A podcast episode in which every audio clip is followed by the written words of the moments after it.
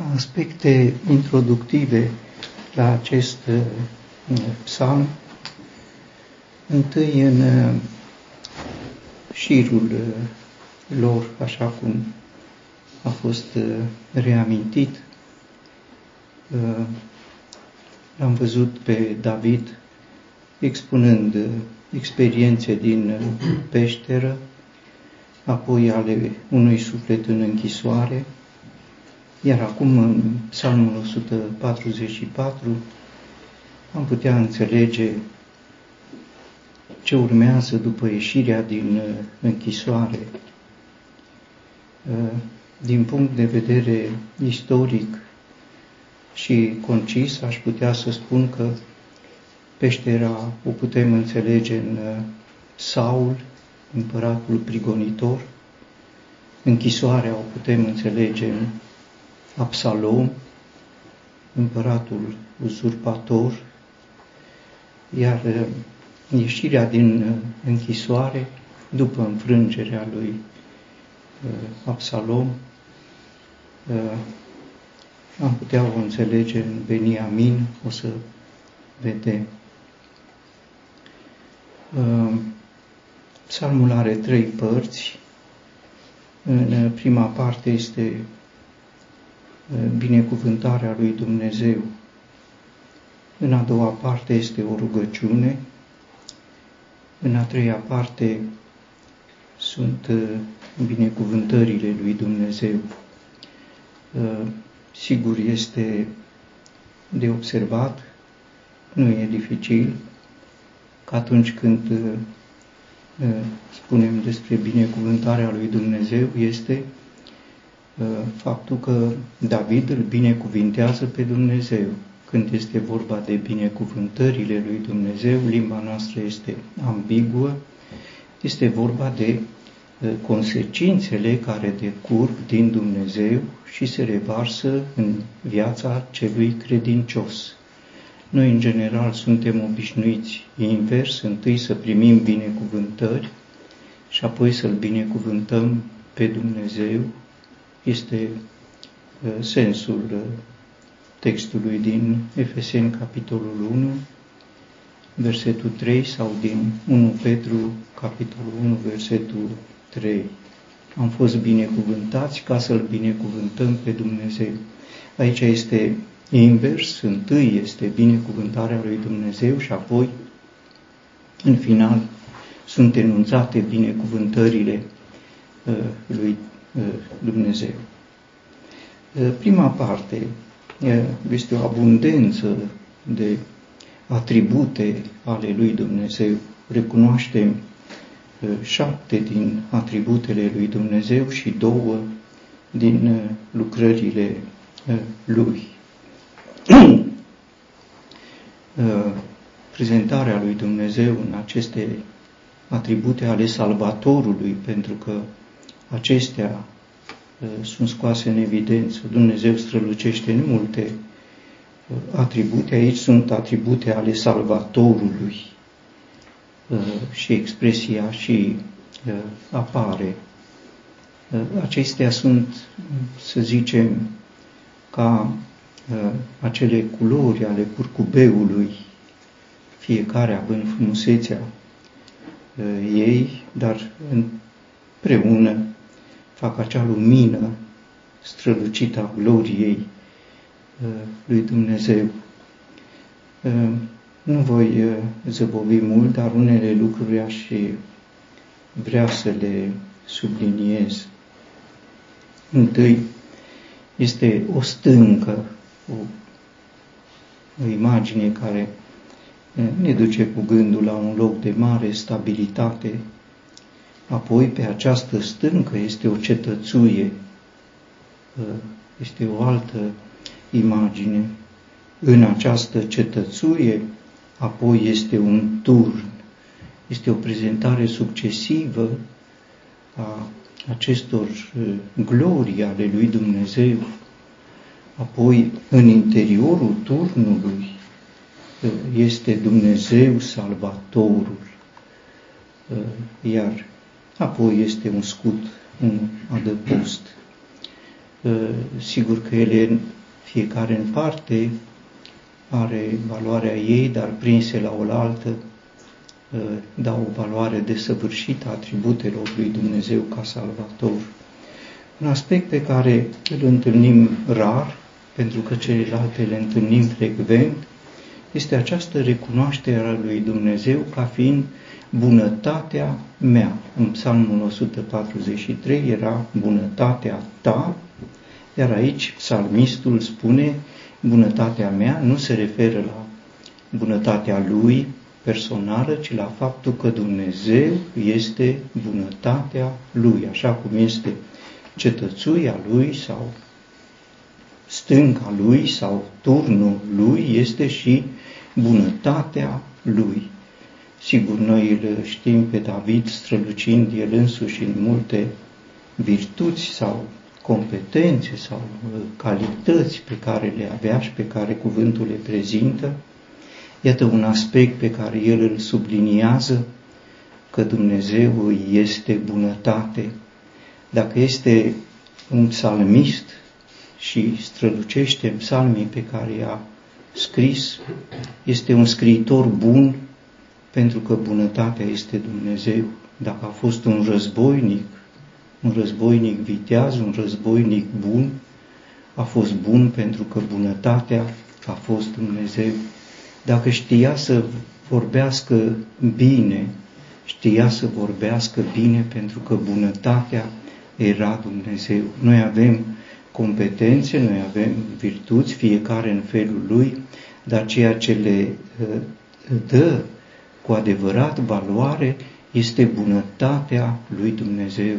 Și în umbra acestor atribute ale lui Dumnezeu ne este de folos să realizăm că dacă vrem să fim cu adevărat uh, ceea ce Dumnezeu uh, ne-a chemat și ne-a destinat să fim, atunci Dumnezeu trebuie să fie în noi uh, această plus valoare. Noi putem să fim, să zicem, niște profesioniști și fiecare este profesionist în locul lui. Comparat cu colegii, poate că este un profesionist deosebit. Un profesionist bun este un profesionist a cărui bunătate este Dumnezeu. Poți să fii doctor, un doctor iscusit, un doctor cu adresabilitate, un doctor bun este cel a cărui bunătate este Dumnezeu. Noi putem să vorbim și să ni se pară că suntem iscusiți, nu avem nicio valoare. Singurul care este bun Dumnezeu ne poate transfera și nouă din această bunătate a Lui. Dacă Domnul Isus a strălucit într-un mod deosebit între oameni, a fost că l-a avut pe Tatăl Său ca bunătatea Lui, El însuși, refuzând pentru El acest titlu, așa cum știm când i s-a adresat cineva, bunule învățător, a refuzat acest titlu, uh, uh, considerându-l exclusiv ca al lui Dumnezeu. Bunătatea mea, spune el în uh, această perspectivă.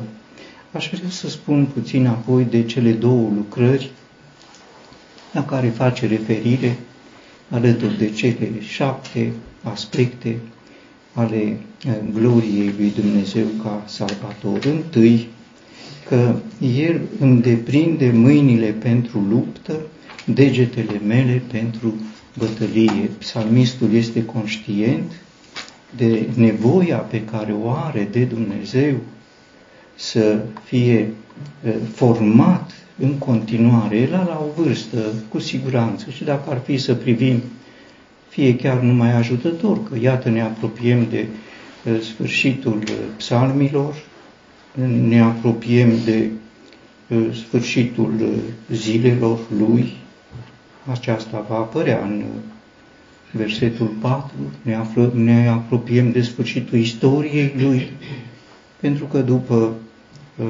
Absalom și ce a urmat, mai e puțin, uh, să mai vorbești încă că ai nevoie să fii deprins la luptă, pare surprinzător, el nu contează pe o experiență acumulată, ci este nevoia ca această experiență să fie înnoită mereu. În general, oamenii cu cât uh, avansează și în vârstă și în experiențe, uh, capătă oarecare independență.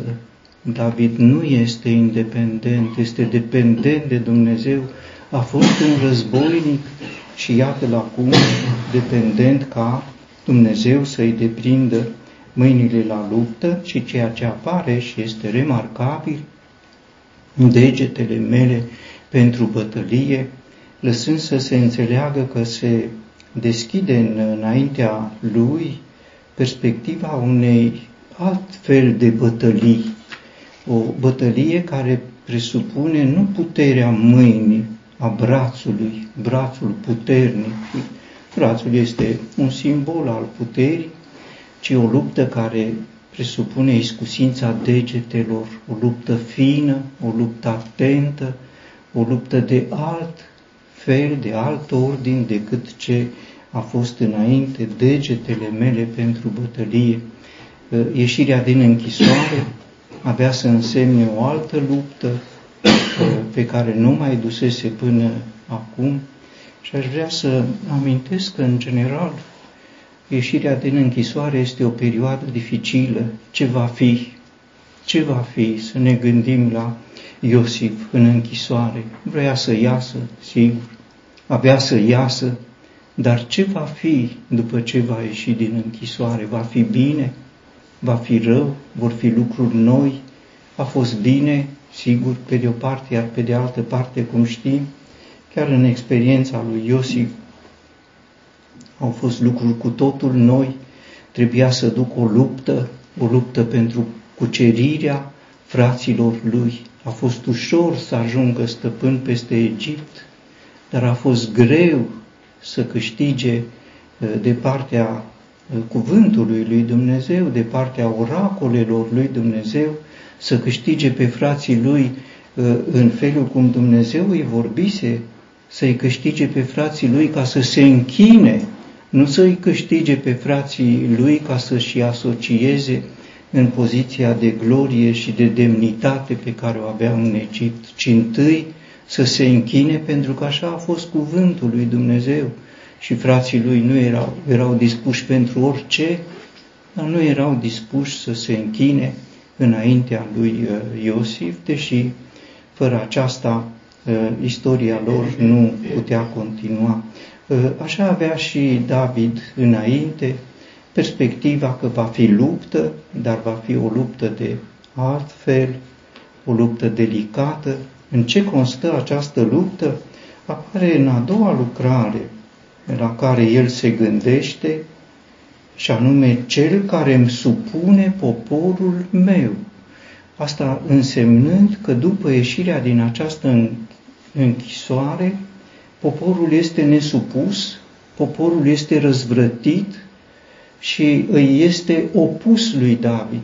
Și una este să lupți împotriva unor vrășmași care sunt străini de tine și alta este să câștigi un popor, poporul meu, să-l câștigi uh, după ce ai trecut prin experiența atât de dureroasă prin care a trecut el, sigur că Absalom l-a discreditat pe tatăl său, cum știm, l-a prezentat ca acela care nu poate uh, face o judecată dreaptă. Când venea cineva la palat ca să uh, uh, capete o judecată, venea Absalom întâi și îi spunea că cauza ta este dreaptă. Dar dacă te duci la împărat, nimeni nu o să te asculte pe tine pentru că împăratul nu se ocupă și nici nu face judecăți drepte. Venea altul. Cauza ta este dreaptă, dar la împărat nu te ascultă nimeni. Și tot spunând așa s-a răspândit în Israel că David nu are competența să judece poporul. Așa se face că poporul a trecut de partea lui Absalom. Tot poporul, nu doar unii dintre vrășmași, tot poporul și după ce cunoscuseră experiențele binecuvântate ale cârmuirii împăratului David, numai victorii pe toate câmpurile de luptă, iată poporul s-a detașat de David, a trecut de partea lui Absalom pentru că David era incompetent. Așa s-a răspândit. Cum va putea să câștige acest popor? Cel care îmi supune poporul este Domnul, Salvatorul strălucind în atributele eh, pe care el le recunoaște și le proclamă. A doua parte este o rugăciune eh, care începe întâi cu recunoașterea adâncului, smereniei lui. Omul de aici, la care se referă el, este el însuși și uh, el se manifestă în smerenie, în micime, în nimicnicia uh, lui. Aș putea să spun privind uh, prima parte și începutul celei de a doua părți, că cu cât ai un Dumnezeu mai mare, cu atât te vezi mai mic înaintea Lui, nu invers. Când te vezi mic, nu o să-L vezi niciodată pe Dumnezeu mare. Un uh, Dumnezeu mare înseamnă un om credincios, mic, cum este David, el se vede mic și față de poporul lui, cine îmi va supune poporul? Nu el, ci Dumnezeu, se vede mic și față de Dumnezeu. Și aș putea să spun și invers. Un om mare are un Dumnezeu mic.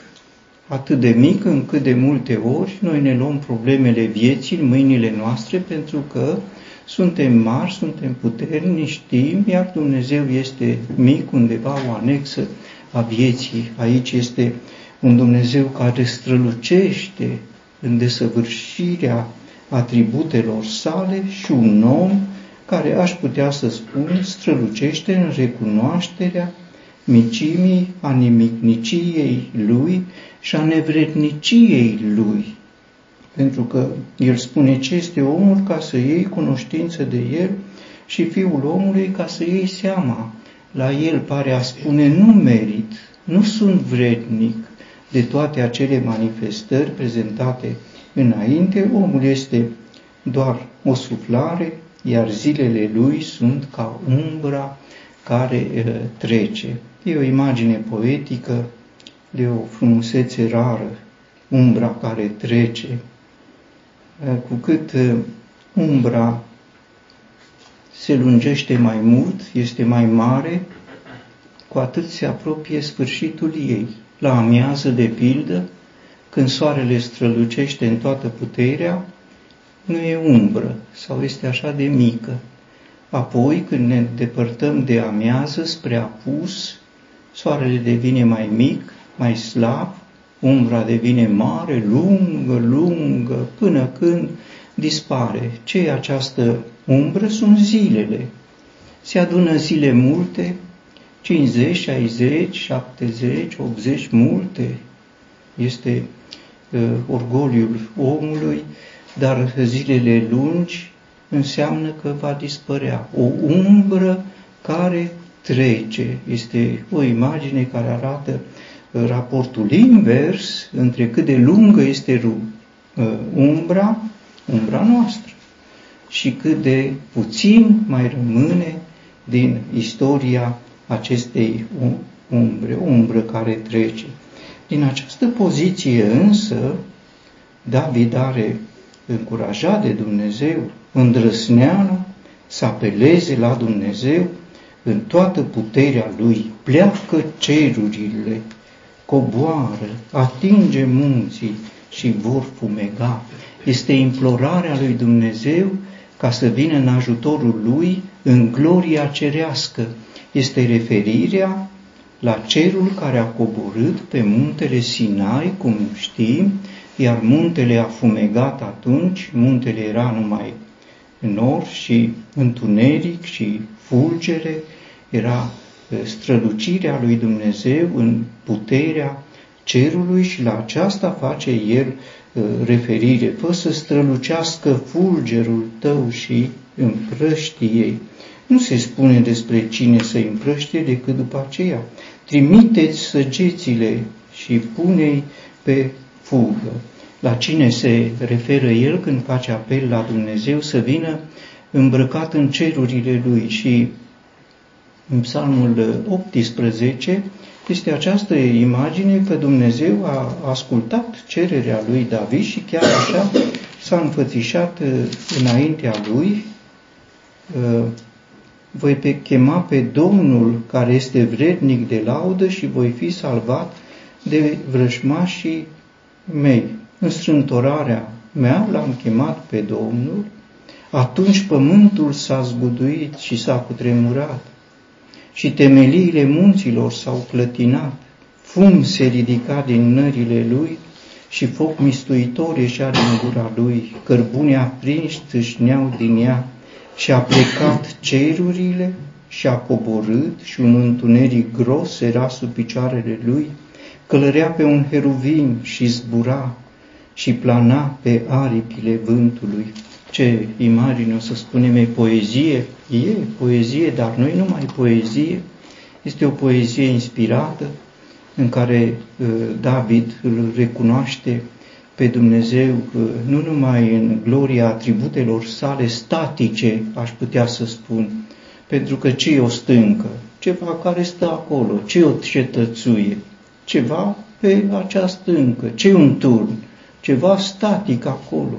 Dar acum uh, strălucesc atributele lui Dumnezeu activ, dinamic în manifestarea lor și aceasta trăiește uh, David atunci când se adresează către Dumnezeu.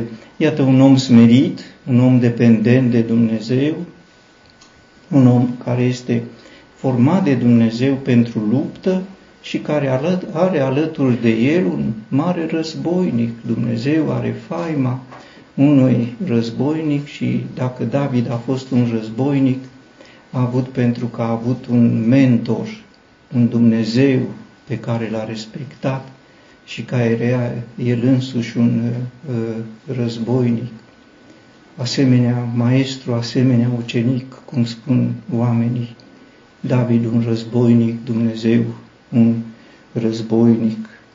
Întindeți mâinile din înălțime. În Psalmul 143, cum ne amintim, psalmistul spunea, din uh, închisoarea sufletului lui, îmi întind mâinile spre tine, sufletul meu însetează după tine. Acum nu mai este în închisoare, este în mijlocul unui popor nesupus, a unui popor răzvrătit și spune, întindeți mâinile din înălțime, salvează-mă și scapă-mă din apele mari, din mâna fiilor celor străini. Aceasta era conjunctura lui și din punct de vedere istoric recunoaștem aceasta în experiența lui David. După ce a fost omorât uh, Absalom, uh, descrierea uh, istorică spune despre lucrul acesta și am să citesc câteva din aceste expresii. Împăratul plângea și jelea și victoria din ziua aceea s-a prefăcut în jale pentru tot poporul. Apoi se spune că Israel fugise fiecare la cortul său și tot poporul se certa în toate semințiile lui Israel. Iată situația. O mare victorie care devine jalnică și poporul nu numai că fuge, fuge rușinat și chiar așa se și prezintă, poporul s-a furișat în ziua aceea în untrul cetății, cum se furișează un popor care se rușinează când fuge de pe câmpul de luptă. Aceasta era condiția, iar după ce au fugit, au început să se certe între ei. Nu știm de ce se certau între ei, de ce să se certe un popor în această împrejurare, aveau motive să certe. L-au părăsit pe David, l-au părăsit pentru un uzurpator, pentru un incompetent, pentru un om sub orice critică. Și acum, iată, uzurpatorul nu mai este, David nu mai este, de David nu ascultă, cum să se ducă la David pe care l-au abandonat, sunt fel de fel de, de probleme. Aș aminti că Iosif când s-a întâlnit cu frații lui, între sfaturile pe care li le-a dat a fost și să nu vă certați între voi, erau puși pe ceartă, că tu ai făcut, că eu am vrut să-l scap, dar tu l-ai uh, vândut, că eu nu am fost... Cum știm, așa au fost, probabil că așa a fost și uh, când s-a isprăvit cu Absalom. Apoi, în această conjunctură, uh, David este cel care intervine, împăratul David a trimis să spună preoților Tzadok și Abiatar, vorbiți bătrânilor lui Iuda zicând, de ce sunteți voi cei din urmă ca să aduceți pe împărat înapoi? Ce a constatat David? El era dincolo de Iordan, la Mahanaim. Ă, în Ierusalim tronul era vacant, Absalom nu mai era și nimeni nu-l chema din nou în palat. Și bătrânii lui Israel, iată, în această situație de indiferență, față de împăratul lor. La cine să apeleze? David a apelat la preoți, la uh, Tzadok și Abiatar. I-a trimis la uh, bătrânii lui uh, Israel să întrebe de ce voi nu-l vreți înapoi pe împărat. Era o situație penibilă. Cum să se întoarcă la Ierusalim decât chema de curte, curtea lui care avea autoritatea interimară, el n-a luat ca un lucru de apucat, dacă nu mai e Absalom, sunt eu. Nu! Dacă nu e Absalom, trebuie curtea să decidă îl vrea sau nu-l vrea din nou pe, pe David, în dependență de Dumnezeu, căruia i-a cerut și este remarcabil. Cel care îmi supune poporul, nu eu să mă duc, să mă impun, ci Dumnezeu să schimbe inima poporului, un popor care se certa, să se ducă, să recunoască uh, pe David. În această situație se pare că Tzadok și Abiatar nu s-au dus. Nu știm de ce. Și cei care vor regla această problemă vor fi comandanții oștirii. Uh, doi preoți incompetenți, bătrânii de asemenea incompetenți, rămâneau uh, Ioab și cu Amasa. Ioab este deja căzut din grații și va fi evident lucrul acesta și atunci David apelează la Amasa, care fusese comandantul oștirii lui uh, Absalom. Și Amasa, în adevăr, se duce, vorbește și cu bătrânii de la Ierusalim și cu bătrânii lui Israel, a plecat inima tuturor bărbaților lui Iuda ca pe un singur om, încât au trimis la împărat, zicând, întoarce-te tu și toți slujitorii tăi. Și împăratul s-a întors și a venit la Iordan. După ce a trecut Iordanul și aici apar lucrurile istorice care ne ajută să înțelegem uh, uh, psalmul și ceea ce este specific psalmului. Uneori noi prezentăm din psalm același lucru, fără nicio deosebire. Nu sesizăm că este o trecere de la o situație la alta, ca și cum ar fi uh, același Dumnezeu salvator, aceleași rugăciuni, aceleași atribute, însă împrejurările uh, nu sunt la fel. Ce s-a întâmplat la Iordan? În drum spre Ierusalim. La Iordan, cine a venit întâi, în loc să fie bărbații lui Iuda, în loc să fie bărbații lui Israel, au venit, uh, a venit și mei, Cine era și mei? Cel care îl batjocorise pe David, care spunea, du-te om al sângelui, ai vrut să iei împărăția lui Saul, așa ți se întâmplă, așa meriți, că știm lucrurile. Și mei este primul care îl întâmplă, n-a venit singur. Și mei a venit cu o mie de oameni, așa se spune, de unde se vede ce mare uh, putere avea și mei și cum așa de mulți erau de partea lui. Iată cine îl întâmpină pe David la uh, uh, Iordan. Uh, și mei, vrăjmașul lui, și ce face vrăjmașul lui? Vrăjmașul lui, după o uh, expresie pe care o găsim în aceste împrejurări, începe să-l lingușească pe David. Și David va spune că va fi scăpat de lingușerile lor sau de minciunile lor. Aici va apărea nu odată, Scapă-mă din mâna fiilor celor străini, a căror gură vorbește deșertăciune și a căror dreaptă este o dreaptă a minciunii. Și mei parcă s-a pocăit, s-a dat dintr-o dată, am păcătuit, iartă-mă, știi, așa eu, cum se întâmplă de multe ori, numai că nu era o trăire autentică, ci era o trăire formală și aceasta este confruntarea pe care o trăiește uh, uh, David în această împrejurare. Aceștia sunt fiii străinului. De ce ai străinului? Pentru că se cuvenea să vină întâi fiii lui Iuda. De ce fiii lui Iuda? Pentru că uh, David spusese lucrul acesta și anume îi spusese lui Amasa lucrul acesta că os din oasele tale și carne din că tu ești, nu ești tu osul meu și carnea mea, voi sunteți frații mei, sunteți osul meu și carnea mea. Sunt frați de adevărat, os și carne, și sunt frați străini sau frați falși. Cine erau frații falși? Erau Beniamin, care l-au întâmpinat pe David. În loc să-l întâmpine cei din seminția lui Iuda, l-au întâmpinat frați mincinoși. Ă, normal era ca cei din Iuda să vină întâi, n-au fost, au prins prilejul acești înșelători.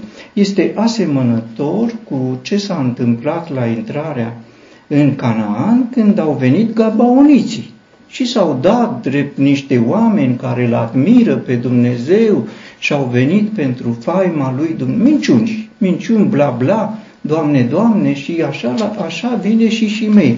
Cine mai vine cu și mei? Și e remarcabil. Cu și mei, deci o mie de oameni ă, și toți sunt din Beniamin, trebuie să înțelegem. Cu și mei vine și Țiba, care era ă, pus peste casa lui ă, Saul, era Uh, un fel de administrator al casei lui Saul și care, bineînțeles, păstra aceeași atitudine uh, de împotrivire față de David. Și alături de Țiba, cine mai vine? Mai vine și Mefiboset, care și el începe să se scuze. Acum putea să vină călare pe măgar.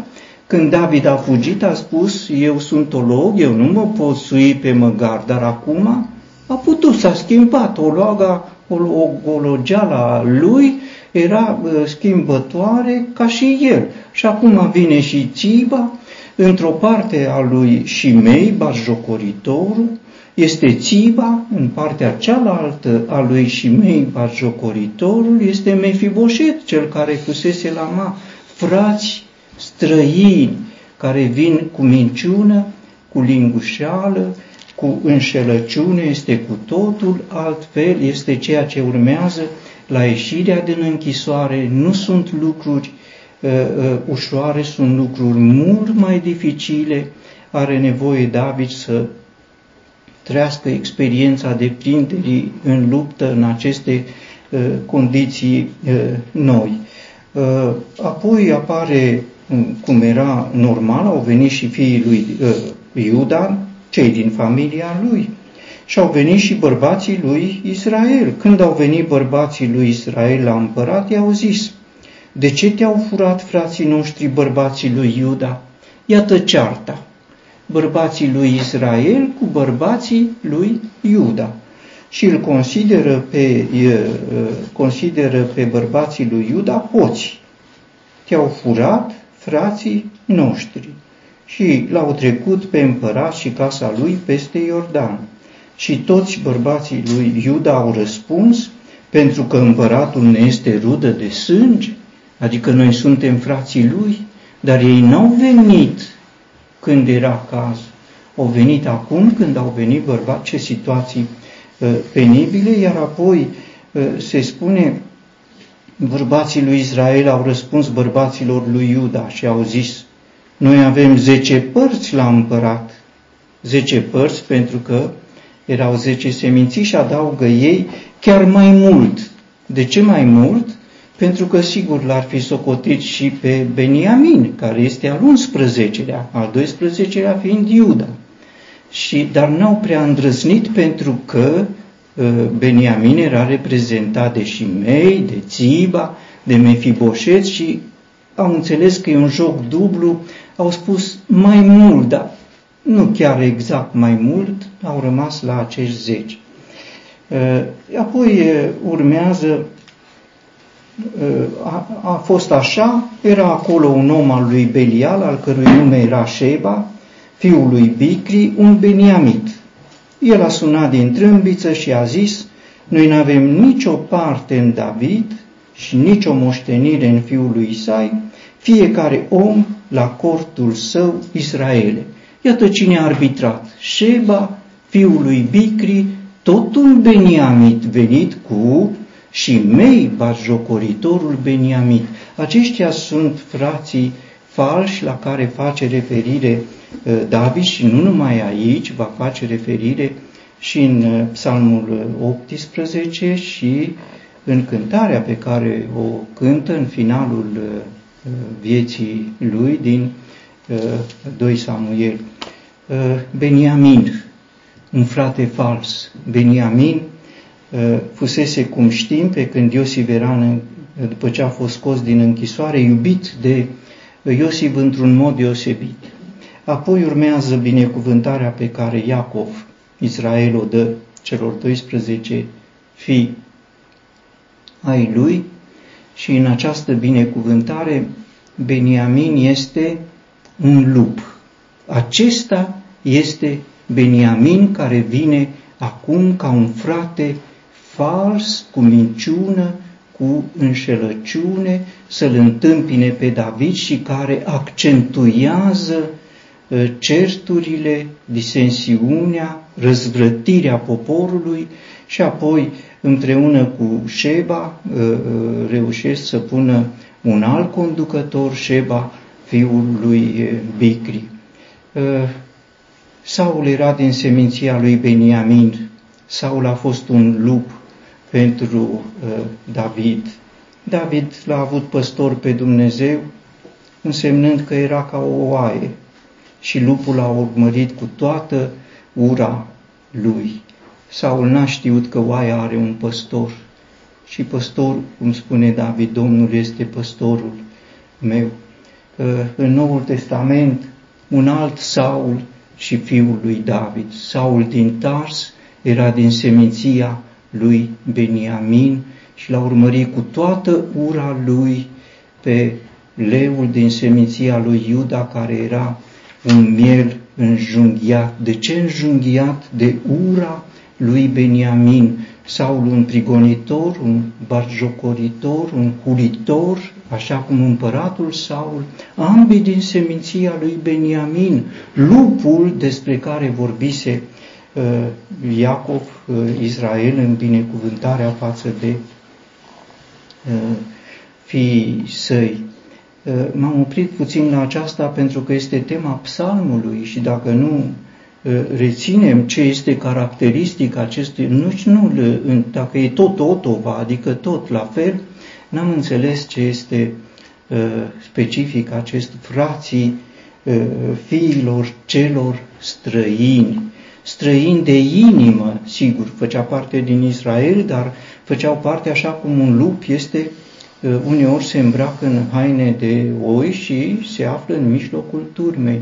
În Noul Testament sunt asemenea fii străini, cu un caracter străin de ceea ce este Domnul Hristos, cu atitudini străine față de Domnul Hristos, străini, sunt credincioșii carnali din Corint, despre care vorbește Pavel. Străini sunt credincioși legaliști, despre care vorbește în epistola către Galateni. Străini sunt credincioși lumești, despre care vorbește epistola lui către evrei și epistola lui Iacov. Prietenia cu lumea este vrăjmășie față de Dumnezeu. Străini sunt apostolii nespus de străluciți, îmbrăcați în haine de oi care au pătruns în adunarea din Corint și au deturnat adunarea de la respectul față de eh, Pavel, așa cum eh, știm. Pavel însuși spusese Efesenilor că se vor ridica din mijlocul vostru lupi necruțători care nu vor cruța turma. Fiii celor străini sunt uh, cei cu care are de a face David la ieșirea uh, din uh, închisoare. Din pricina aceasta este această rugăciune stăruitoare și tot din pricina aceasta este implorarea lui Dumnezeu care să vină în gloria lui cerească, așa cum a venit odinioară pe uh, muntele uh, Sinai. Binecuvântări. Urmează salvării, întotdeauna orice uh, salvare strălucită aduce în viața aceste binecuvântări. Binecuvântări întâi spirituale, o cântare nouă, după o experiență nouă, ieșirea din peșteră, ieșirea din închisoare. Ieșirea din închisoare înseamnă o experiență nouă, altă confruntare, altă victorie, altă cântare. Și la aceasta face referire David, pe care să o cânte pe lira cu zece coarde, așa cum se spune ție care dai mântuire împăraților, care scape David, slujitorul tău, de sabia vătămătoare. Apoi continuă, salvează-mă și scapă-mă din mâna fiilor celor străini, pentru că aceștia rămân, aceștia nu vor dispărea niciodată, se vor ascunde într-un fel sau altul, se vor îmbrăca într-un fel sau altul și vor rămâne în prezența celor credincioși. Din pricina aceasta, David este conștient că lupta nu s-a sfârșit și uh, cei străini vor continua să fie uh, un uh, motiv de uh, confruntare. Uh, binecuvântarea familială pe care o vedem în uh, versetul 12 cu acești fii care cresc ca niște plante, spunând despre vigoarea tinereții, despre puterea de viață pe care o dă Dumnezeu într-o casă în care este stăpână mântuirea și despre fiicele noastre ca niște pietre de unghi sau stâlpi sau coloane de colț sculptate uh, în felul unui palat. Este o prezentare poetică a frumuseții sculpturale, a frumuseții monumentale pe care o au uh, uh, fetele, uh, dar nu numai uh, frumusețe, ci și aceste coloane sau stâlpi pe care uh, se sprijină casa și, în adevăr, rostul unor fete în perspectiva Scripturii. Este dublu și frumusețe și înțelepciune. Înțelepciunea femeilor zidește casa, face stâlpe, așa cum este prezentat în uh, proverbe, acea femeie înțeleaptă care și-a zidit casa și a pus stâlpii. O femeie înțeleaptă uh, este uh, o coloană, un stâlp de statornicie, de trăinicie în casă, nu numai tablou uh, frumos sculptat, ci un stâlp care susține Uh, uh, casa. Acesta este perspectiva în cuvântul lui Dumnezeu. Nebunia femeii o dărâm, dărâmă casa, uh, frumusețea numai. O femeie frumoasă este ca un inel de aur în râtul unui porc. Așa spune Solomon, care a avut multe femei frumoase, multe inele de aur în râtul porcilor. Numai frumusețe, femeia tablou, femeia sculptură, n-ai niciun uh, rost cu ea. Sunt coloane care susțin această casă în familia uh, mântuirii. Apoi uh, sunt prezentate binecuvântările materiale, cu grânare uh, din belșug, cu turme înmulțite, cu miile, cu zecile de mii în pășunile noastre. Aș vrea să spun că psalmul acesta este prezintă într-un fel armonia dintre popor și împărat sau dintre împărat și popor, împăratul uh, salvat de Dumnezeu și reabilitat în poziția lui și în relația în care poporul lui este supus, iar poporul supus are familii binecuvântate de Dumnezeu, supus de bună voie prin lucrarea lui Dumnezeu față de împărat. Nu mai este poporul răzvrătit, poporul care uh, uh, are totdeauna ceva de spus împotriva împăratului. În vremea judecătorilor fiecare făcea ce voia. Nu era împărat în Israel. Așa este și perioada de închisoare pe care o trăiește David. Dacă nu e împărat, fiecare face ce vrea. Ce vrea? Îl pune pe Absalom împărat cu tot ce înseamnă lucru.